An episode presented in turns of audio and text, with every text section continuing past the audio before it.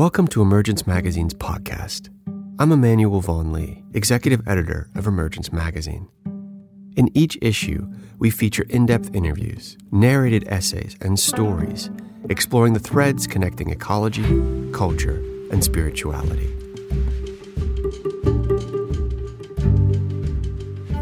Bill Porter, famously known as Red Pine, is a translator of Chinese texts and an author. His translated works include the Diamond Sutra and the Heart Sutra, and his books include Zen Baggage and the Road to Heaven Encounters with Chinese Hermits.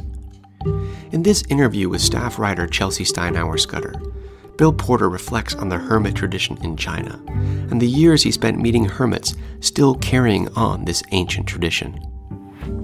Chelsea spoke to him about his encounters and conversations with hermits and explores his long history with the great Zen and Taoist poets of Chinese history and why their words remain relevant today. Well, it is great to be here with you, Bill.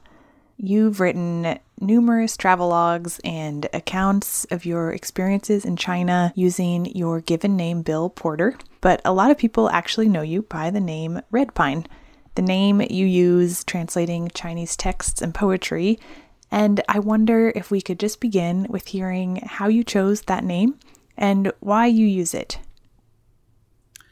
Red Pine is a, a name I started using when I moved out of the monastery in Taiwan, where I'd been living in these two different monasteries for almost four years, where I was Victorious Cloud. And when I moved out of the monastery, I needed a new name, I couldn't use Victorious Cloud on the street. Just before I left the monastery, the abbot had given me the poems of Cold Mountain um, with some, and he'd pirate, pirated Burton Watson's English translations of one third of them. So I had actually started looking at, at the poems and started translating them because I could, I, I, discovered that translating is a great way to learn a language. Because you, you can read something in Chinese and think you understand it, but if you try to translate it, you really discover areas that you don't really know that well, and so you work hard to get a better understanding. And so, so I was doing that, and uh, moved to this farming village and on this mountain outside of Taipei, and I'd have to support myself. In the monastery, I didn't need any money; that they just took care of me. And so I needed to teach English. It's the first thing you do in Taiwan to make money as you as a foreigner. So every Monday Wednesday, Friday night, six to eight, I would teach English conversation, but I had to take a bus to come down to the mountain to do that. So, well, one day on the bus, the bus stopped at this big billboard advertising Black Pine Cola. And I said, that's it. That's the name. But black is a Japanese color. Red is the Chinese color. So I started using the name Red Pine. And um, a couple months later, I was doing some reading and I discovered the first great Taoist in Chinese history was Master Red Pine. He was the rain master of the Yellow Emperor. So I was really surprised. It's a real name. I mean, you know, and also it began to explain to me this connection that I feel as a translator. As a translator, I don't, I don't know how other people do it because I learned all this on my own. So the way I do it, sort of, I've, I sort of become a shaman. I sort of I find a, a, a no man's land between me and uh, Cold Mountain, say. Um, and so Red Pine sort of I began to realize I also when I was when I'm working on things the weirdest things happen. I'll be looking for some information and I'll just open a book and there'll be the information I'm looking for right staring me in the face. It happens over and over. So I just assume that I'm getting help from Master Red Pine. And so my translations are indebted to Master Red Pine. So that's why I've I've continued to use that name um, because it explains uh, to me where a lot of what I'm getting is coming from. Well, in reading Red Pine's translations and Bill Porter's travel logs and stories, you get such an incredible sense of a journey really through time and across cultures. And I wonder if we could just go back to the beginning and hear how you came to China in the first place and what you were looking for that brought you there. Well, I was getting a degree in anthropology from Santa Barbara in 1970. and I didn't want to go out into the world and work. So I thought I would go to grad school. And so I thought I would apply to Columbia University because they had a wonderful department. Margaret Mead, Ruth Benedict, a lot of great anthropologists were teaching at Columbia in the 70s. So I applied to Columbia, but I, I didn't have any money. I was getting, uh, I think it was a little bit less than $100 a month from the GI Bill because I'd been in the Army. Um, anyway, I was checking all the financial aid, and there was a, oh, a language fellowship available. But it had to be a rare language for a Westerner in 1970. And I just read a book called The Way of Zen by Alan Watts, and it had these Chinese characters in it. And I thought it made wonderful sense. It dovetailed with a lot of the things I'd been exploring from a very different perspective. Uh, um, I'd been taking classes in statistics, uh, computer programming, um, finite mathematics, but suddenly Zen just really resonated with me. So on the form, I just wrote in the word Chinese. I actually, you know, I had no interest in Chinese or China or anything. I just, I needed to write something. And I moved on to the next box and checked a couple more. And anyway, they gave me a four year fellowship to study Chinese at Columbia. And so I went there and it felt like a fraud because, again, I, of my total lack of enthusiasm, much less interest uh, for, for the subject. And so I started studying Chinese at Columbia along with anthropology. And um, I met a, a, a, Chinese monk in Chinatown who who invited me to come to his place and, and he taught me how to meditate. And uh, every weekend or two, I'd go up to his place up the Hudson and uh, and spend a couple days just at his little place there. And in the course of doing this, I lost all interest in anthropology and um, got more and more interested in Buddhist practice as an ex- personal experience, not so much as the acquisition of knowledge. And so uh, I realized I had to solve this dilemma. And so after two years, I quit. I gave them back the fellowship so they could give the other two years to someone else. And I, one of my classmates at Columbia had been to Taiwan, and he gave me the address of a monastery he had visited. And I wrote them, and they said, "Come on over." I mean, monasteries aren't cut out for everybody, but for me, it was like heaven it was no responsibilities whatsoever. I, I let the outside world just disappear. Nothing mattered. All I had to do, I got just get up in, in the morning and, and go to sleep at night and fill the day with what, what I, whatever I wanted to do. I was a, a foreigner, so they didn't know what to do with me. They never had a foreigner before. So I wasn't required to do anything. And when I would a- actually ask to do something, they wouldn't let me. uh, like sweep up or clean up or whatever. So I meditated a lot and I started reading a lot. And that's when I started learning how to translate it because I, I decided translation was a great way to improve my Chinese. And so by the time I really got into it, that's when the abbot said, you know, you should be a monk if you're going to continue staying here. And I, and I left. So I moved up to this farming village uh, that my sponsor had told me about. It's at the very top of this near the top of this mountain outside of Taipei. It's it's now part of a national park, but a very bucolic place. Just nothing but farmers raising cabbages and calla lilies. And you were translating during that time. I was and- translating Cold Mountain, and mm-hmm. um, and then I had an edition of Cold Mountain's poetry uh, from the Qing Dynasty that I bought in Taipei in addition to the one the abbot gave me, but this was a better one. And after Cold Mountain's poems, there was another another poet named Stonehouse, and I, I liked his poetry even better. And so I started translating his poetry, um, and also published an edition of of, of his his poems. And um, and then I, I got married. Uh, she taught me how to read uh, some philosophical texts of Zhuangzi, you know, Lao Tzu, these commentaries. Um, uh, but then I had to get a job. I mean, teaching English, I was making maybe 300 a month. So I needed a, a real job. And, and, so that's, so I stopped translating. And then I was just, you know, working at this radio station, the old U.S. Army radio station that was, that became a nonprofit when we recognized China. And so I worked there, uh, you know, for a few years. And uh, um, at a certain point, I applied to the Guggenheim Foundation because I thought these people like Cold Mountain and Stonehouse, were there really, are there really people like that? Were there really, really people like that? Or is this just a fabrication? Um, so I applied to the Guggenheim Foundation to go to China to find hermits. And I was interviewing the son of the richest man in Taiwan. It's one of my weekly uh, interviews. His name is Winston Wong, and he was the he owned the, the, world's largest plastics company, Formosa Plastics. And so uh, I asked him at the end of the interview. I said, "So, uh, did you ever read the ever ever see the movie The Graduate?" Uh, and he said, "Yeah." He said, "So, what would you tell a graduate?" I was, ex- you know, expecting plastics, son, plastics. He said, without thinking, he said, I would tell him to follow the Tao. He was he was sincere about that. In fact, turned out to have a lot of uh, interest in Taoism. Um, and so I told him, well, that's interesting because you know this might be my last interview because I I've applied to China uh, to the Guggenheim Foundation to go find hermits in China, um, and I should get the letter any day now from them. He says, well, if they don't give you the money, I will. And so, of course, they didn't, and he did.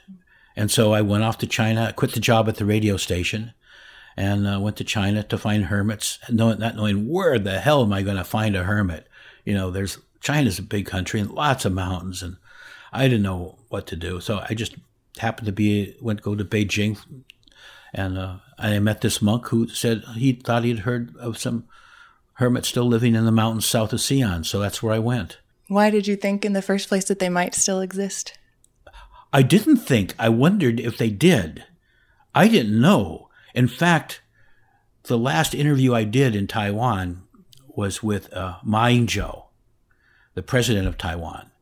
I said, you know, I'm, this is my last interview because I'm going to go to China to find hermits. And he says, hermits? They don't even have any real monks in China, much less hermits. He thought that was, of course, of course, he, that's the party line. I didn't know where were, where I was going to find hermits. I was just naturally hoping I'd find some, and so and I didn't know. You know, he had said these mountains south of Xi'an were called the Zhongnan Mountains.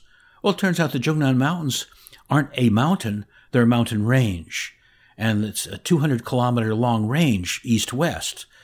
So I just went south, 20 kilometers from some Xi'an. I, had, I hired a taxi driver um, I said, take take me and my friend, a photographer, to the, the, foot of the mountain, and come back in two days. And we just hiked off into the, into the mountains. But within about two hours, we're sitting down in this little dirt temple and writing down hermit addresses. Because once it turns out, the, the, there aren't many hermit mountains in China, but there are mountains that are hermit mountains. And if you're on a hermit mountain, then there are lots of hermits. What makes a hermit mountain? Uh, what are they looking for? Well, they need deadfall, uh, you know, uh, firewood.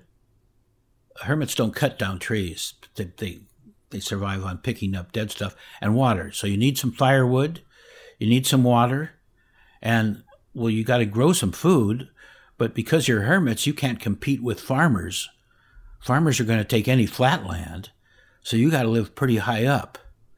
Usually it's about, uh, you know, we'll, we'll commute about an hour to a job, and farmers will commute an hour to a field. So you got to live beyond the farmer commute. So, which means usually take a road as far as it'll go and walk two hours, and then you're in hermit country. But 99% of all mountains in China have no hermits whatsoever. But there are certain mountains that, that over time have been uh, They've become what I'd call graduate institutes for hermits. And because the mountains south of Xi'an, Xi'an was the ancient capital of Chang'an. So during the Tang dynasty and other dynasties, that was the center of politics and, and money and everything else. And so these mountains just south of, of town were very convenient places for people to, to practice uh, these traditions. Also, this is where Chinese civilization began. And it turns out the hermit tradition goes back into almost Neolithic times. This is just like in, in the West among uh, the American uh, Native American tribes. There's always been individuals who leave the tribe for periods of time to have visions, to to, to have some sort of insight into how to help their their, their tribe. And so that's what these people were doing back in around 5000 BC in China. And so uh, eventually Taoism develops from that. Taoism, I always thought of it as uh, housebroken shamanism. And around the time civilization begins, these Taoists uh, then start staying in town more. But they're still going off to the mountains, being hermits. So, so the mountains south of, the, of this of this these political centers were the mo- the the most natural places to develop these hermit mountains. And so the Zhongnan Mountains were great because they're so huge and they go 200 kilometers east to west and 100 kilometers north to south. So lots of lots of room for hermits. So I just happened to stumble into her- hermit heaven. And after we had me and my my photographer friend Steve Johnson, we'd found hermits in the Zhongnan Mountains. We went to other places in China too and found them, but nothing like the mountain south of Xi'an. So I really hadn't planned on writing a book. I just wanted to find out if there were hermits. But having met them, I was so impressed and taken with them because they had absolutely nothing, and yet they're the happiest people I've ever met. I've never met p- happier people.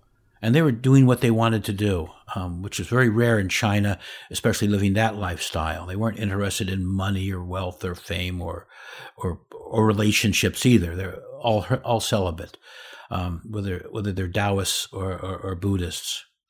Um, so I had to go back. So I, I did. I went back and started interviewing them more professionally, you know, with a tape recorder. And uh, my friend Steve would take photographs, and and then I went back a third time and you know did more photographs, more interviews, and then came back and and wrote a book. So how did encountering this living tradition of hermits affect you and what felt important about sharing that story in your book and and since? Because it made it real.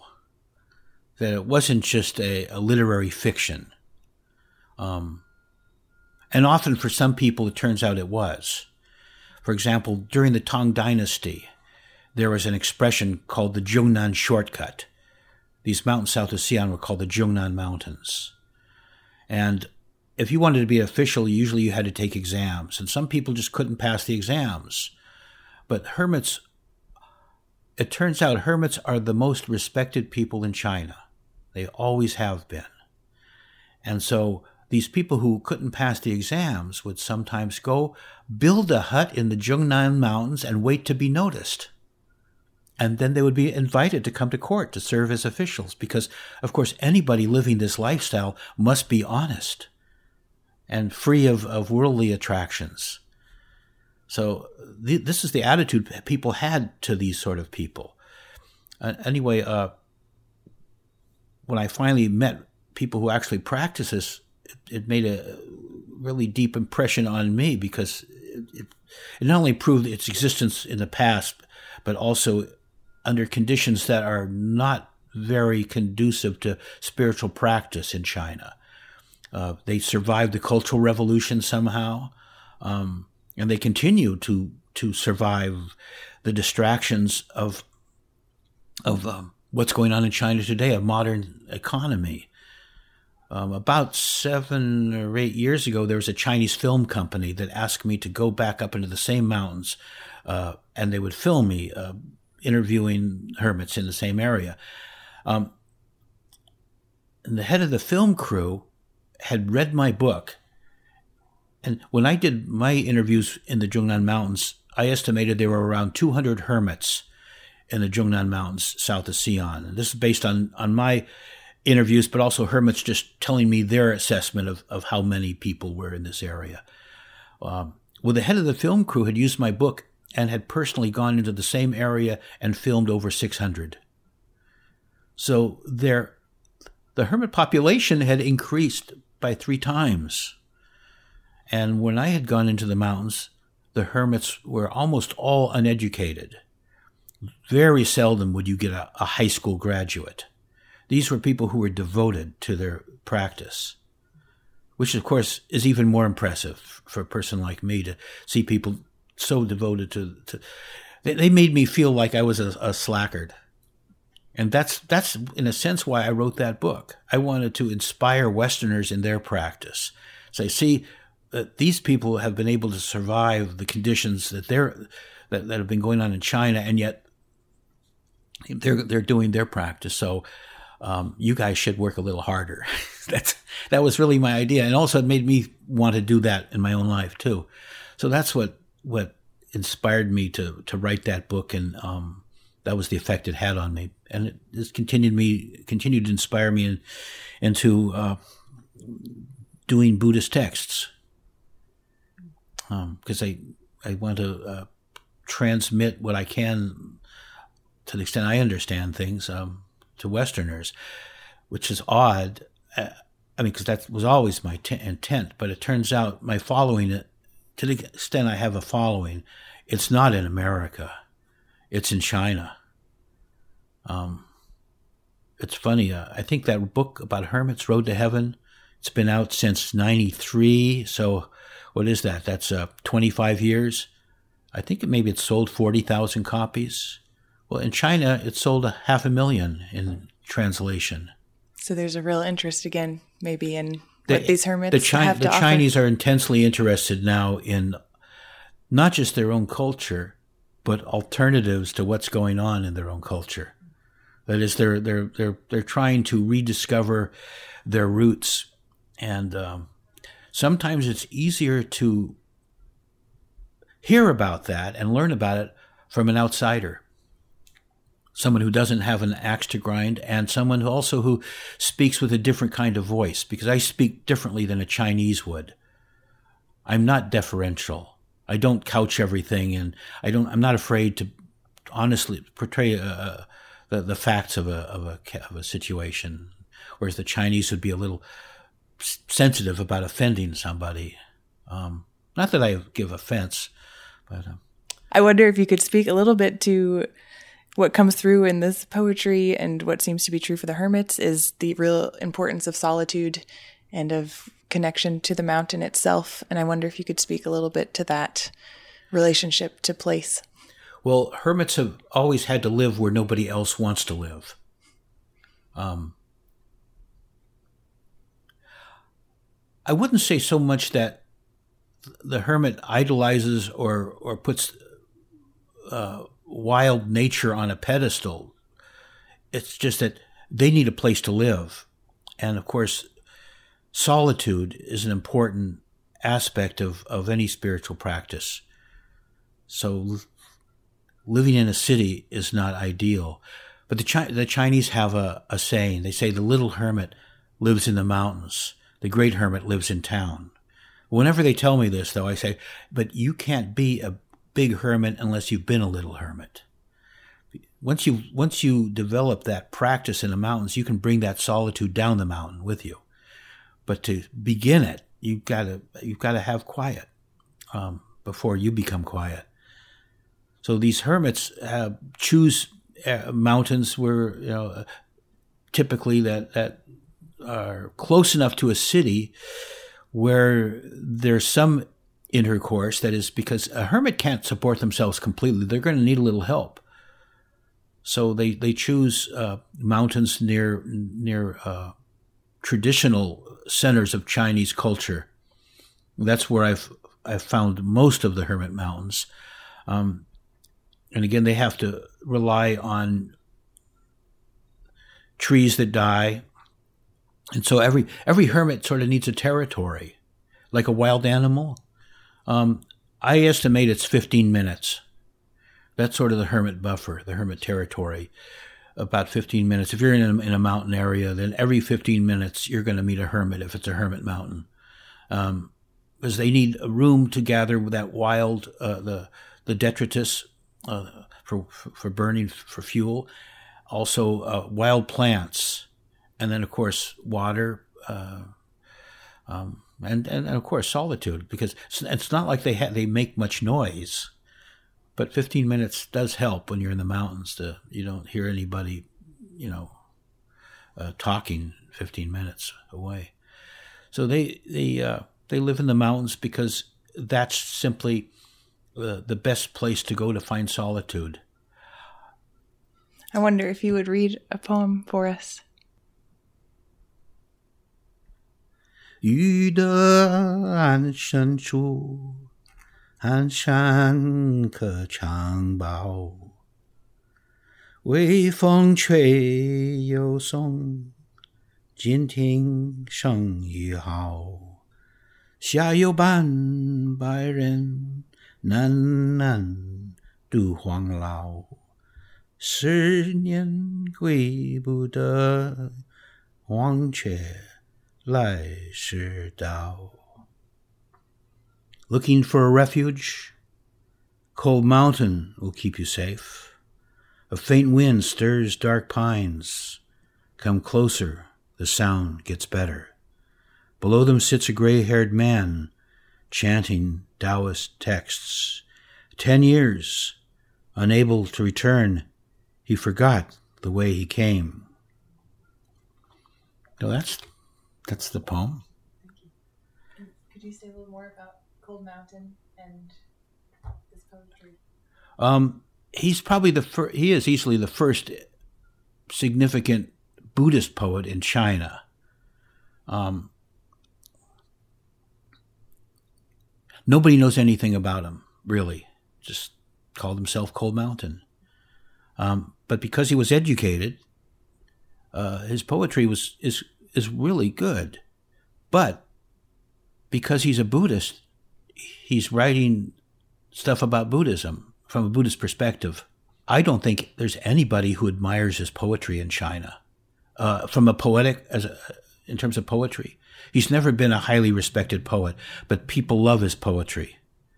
It's uh, because you understand it, and so um, I'm, I'm glad I began with Cold Mountain and the next poet, Stonehouse, even more so. His poetry was uh, was uh, again better poetry than Cold Mountains, uh, but also had that that Buddhist clarity that he has a purpose in, in the poems. The poems are meant to to uh, put people in a, a a place where they can see things from a new perspective, and not to impress with literary technique.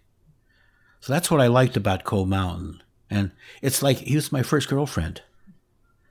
So I'll always have a special place for Cold Mountain in my heart. You speak really beautifully. I've heard you speak about the relationship to these poets as sort of being like a dance. Uh, oh yeah, yeah. Any any that yeah. Uh, I've got it's about fifteen. When was it? Around 13, 14 years ago. I, I was invited to a, a conference on Chinese poetry at a college in Boston called Simmons. I think that was the name of it, Simmons College and they asked me to to give a talk or write a paper about translation. And i had never ever thought about what i do. You know you do something and you don't know how you do it. So that's when i i, th- I thought well what, what am i doing? And that's when i realized the, the metaphor I, I came up with was this dance metaphor. Um, i see this uh, this beautiful the, this woman dancing on a dance floor, and her dance is just just so entrancing. I want to dance with her, but I'm deaf. I don't hear the music. I just see the results of her hearing the music. And so I go on the dance floor and I try to dance with her. So I can't put my, I, obviously I can't dance across the room. That does, that's not very rewarding. And I also I can't put my English feet on top of her Chinese feet to emulate her dance, which is what a lot of people think translation is. You know, it's accurate, literal, but it kills the dance. And so, but you have to dance close enough to pick up the energy, especially when you're deaf and you're not hearing where this stuff is coming from. Um, and so that to me is what translation is, is about for me for Chinese poetry. And so every day I go up on the dance floor to dance with that same dance, I'm going to do it differently. It's and there's good days and bad days. Um, you know, it could always be better, and and will always be different every time I go up on the dance floor. But I discovered that's what I like to do. I like to translate. Uh, people ask me, "Well, don't you write poetry too?" I said, "I would. I would never have the chutzpah to get on the dance floor by myself because I don't hear any music. But I've gotten to really, uh, what shall I say, um, not just adept, but I'm really attracted to the feeling of dancing with somebody else. I would never dance alone. But uh, So that's what I do. I translate. I, you know, dance with people. And you, in this book, Finding Them Gone, you also seems like there's an importance to going to these places where these poets have lived and written and I like to do that. It's it's my way of, of paying respects. And and also it's just the the what shall I say, the the privilege of being able to do that. Because normally if you read Shakespeare, you don't think of maybe necessarily going to England and, and going to places where Shakespeare lived, but there I am in, in China or in Taiwan anyway, and and I have the opportunity to go visit these places because the Chinese know where these people lived. They know where their graves are. They know where their houses used to be. Um,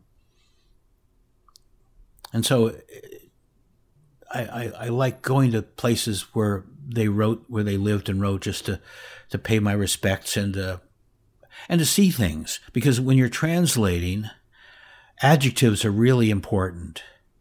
And when if you've been to the place, you get a better sense of of of who's kidding who.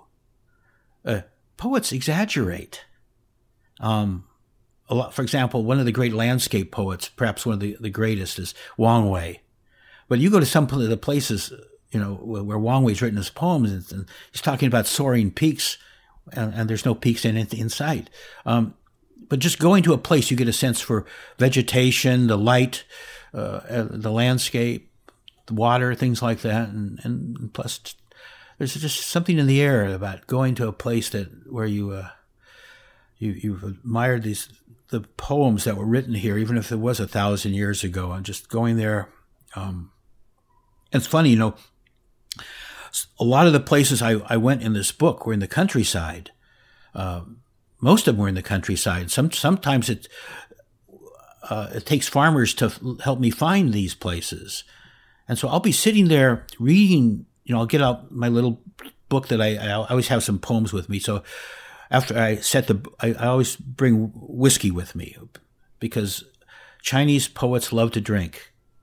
Um, but they've never had good whiskey, bourbon, because they had no corn. So I take the best corn whiskey you can buy in America and, and set out some cups uh, on their on their grave and or where they used to live, and then I uh, take out their poems and I start reading them. And if there's any farmers standing around, they join me. It's because the people who live there have memorized the poems, not all the poems, obviously, but the highlights. So uh, often I'm, I'm, I'm, it's, it's just remarkable. I'll be in the countryside and this, there'll be a farmer or two sitting around and, and, and they haven't been to high school and yet they can, they know that poem. And so once they've heard me begin a few lines, they'll jump in. Um, I, I, I'm always impressed with that, how much poetry is a part of the Chinese uh, culture and the Chinese mind and there's the respect for it. I don't think poetry in the West will ever have the respect it has in China. What's at stake both in China and potentially even in the West for this resurgence and interest perhaps in this hermit culture and tradition and but in the face of this very materialistic wealthy sort of mainstream culture well when i said you know the, the hermit population in the zhongnan mountains has tripled in the last 20 years or so. Um, most of the hermits today have uh, at least high school degrees and usually college degrees. Lots of professionals. What you're seeing now is a highly educated person, uh, disaffected with material wealth that is being generated in China. So you're getting uh, a very different kind of hermits. These aren't people who are attracted out of just pure devotion, but these are people who are turning their backs and turning away from what they're seeing happening in, in their country. And that's, of course, a, can be a good thing and a, a, bad thing. It all depends on how the government uh, uh, views it. One odd thing, not an odd thing, but one thing to keep in mind is every hermit in China is living there illegally. They're all living on government land. And think about that if that happened in America, if you were living on Forest Service land. how long would that happen? As soon as they see your smoke, you're gone. But these people have been living there for thousands of years, and the government is not about to touch them because they are so highly respected. I'll, I'll, the, the, most famous hermit I one, no, one of the three or four famous hermits I've met in the mountains. The last time I saw her alive, there were six Communist Party officials in her hut. They had heard about her and wanted to know what they could do to help her. So the, the, the attitude people have towards this level of spiritual practice is very special because these people are special. They're not again, they're not misanthropes. They're important members of society, and they're still highly respected in China. Could you read a couple more poems for us? Okay. Well, this is a, a poem by Stonehouse. Wrote this poem, I guess it would have been around, oh, maybe 1330, 1340. 我本禅宗不会禅， 甘修林下度余年，皈依百劫同身挂，诸计三条尽独禅，山色细光明足矣，鸟啼花笑无奇缘，有时独上。太磐石，无叶无云月一天。I was a Zen monk who didn't know Zen, so I chose the woods for the years I had left. A robe made of patches over my body, a belt of bamboo around my waist. Mountains and streams explain Bodhidharma's meaning. Flower smiles and bird songs reveal the hidden key. Sometimes I sit on a flat topped rock after midnight, cloudless nights, when the moon fills the sky.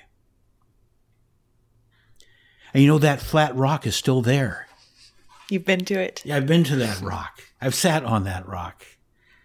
Um, that's the wonderful thing about about China is is that they they know where these places are and they have a long history. So you, you can always find something where you can go and you can connect with the past. Um, and of course, of course, for Buddhists, there is no time. Just going to the sitting on that rock uh, just gives gives you gives me a sense of sitting with with with Stonehouse. It's a poem from Cold Mountain. From Cold Mountain. Wait, which one? Uh, this two eighty two. Oh, 高高峰顶上，色孤寂无边，独错无人知，故也叫寒泉。泉中却无月，月则在青天，因此一曲歌，歌中不是禅。From a lofty mountain peak, the view extends forever. I sit here unknown, the lone moon lights cold spring.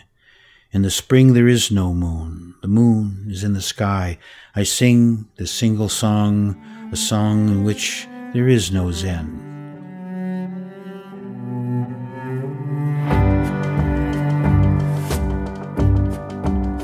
Emergence Magazine is an initiative of Kalliopeia Foundation. Our original essays, in depth interviews, films, and rich multimedia explore the threads connecting ecology, culture, and spirituality. Our theme music is composed by H. Scott Salinas. You can subscribe to our podcast on Apple iTunes, Google Play Music, Stitcher, and TuneIn. To subscribe to our newsletter and check out more of our stories, visit Emergence Magazine org.